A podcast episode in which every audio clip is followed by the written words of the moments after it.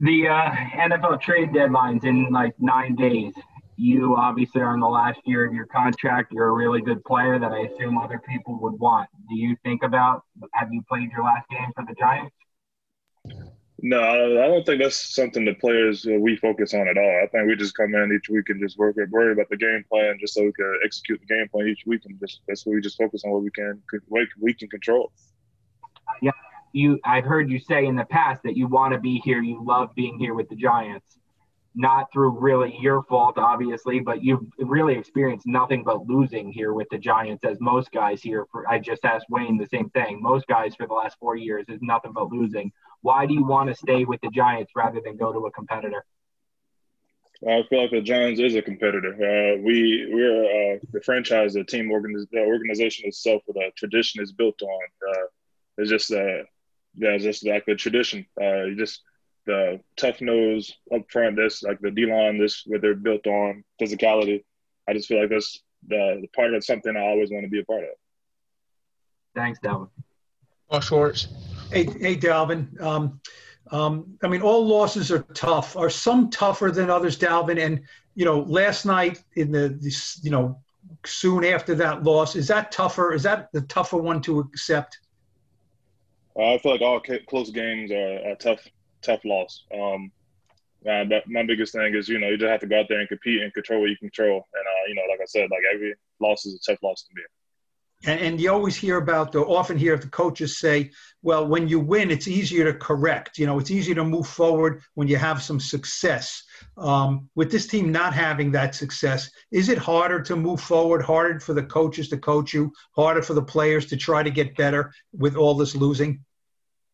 I don't think uh, it's harder for any of the players or coaches simply because I know the players and coaches we have in the building, and everybody, no matter what the result is, we're going to come in each day and work our hardest. Thank you. Tom Rock. Dalvin, in your career, you're 0 for the Eagles and 0 for the Cowboys. How how hard is it to digest that? Um, you know that's a tough one. Uh, you, you know, division opponent that you want to go in and get the, the get the win. And um, you know, like like like I said before, all we could do is just go back into the meeting rooms, watch the film, break stuff down, and get ready for the next time we play them. You do play both of them again this year.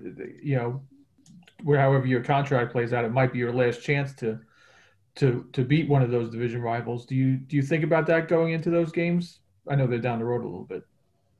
Uh, not at all. Like I said before, I'm not focused on like the contract and all this stuff. I'm just want to just go out there and execute as best as I can, help the team out, help my teammates uh, improve week in and week out. We have time for two more: Tom Canavan and Jordan Canavan. Hey, Dalvin, how you doing?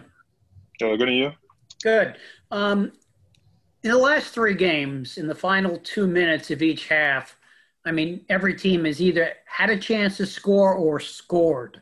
I mean, what is going on with the defense in the sense that you're giving up chunks in in those positions? Okay, you play the game. I was wondering why the two minute defense has allowed so many points lately. Oh, um, I just feel like well, we have to execute the smaller details to the smallest hair. Uh, like uh, like like you like we said before, you know, it's just if you don't execute everything perfectly, things are, have, are bound to fall apart. So we just have to go out there and execute uh, slightly more than we have been, just like we do throughout the game. Last question here, Jordan. Hey, Dalvin.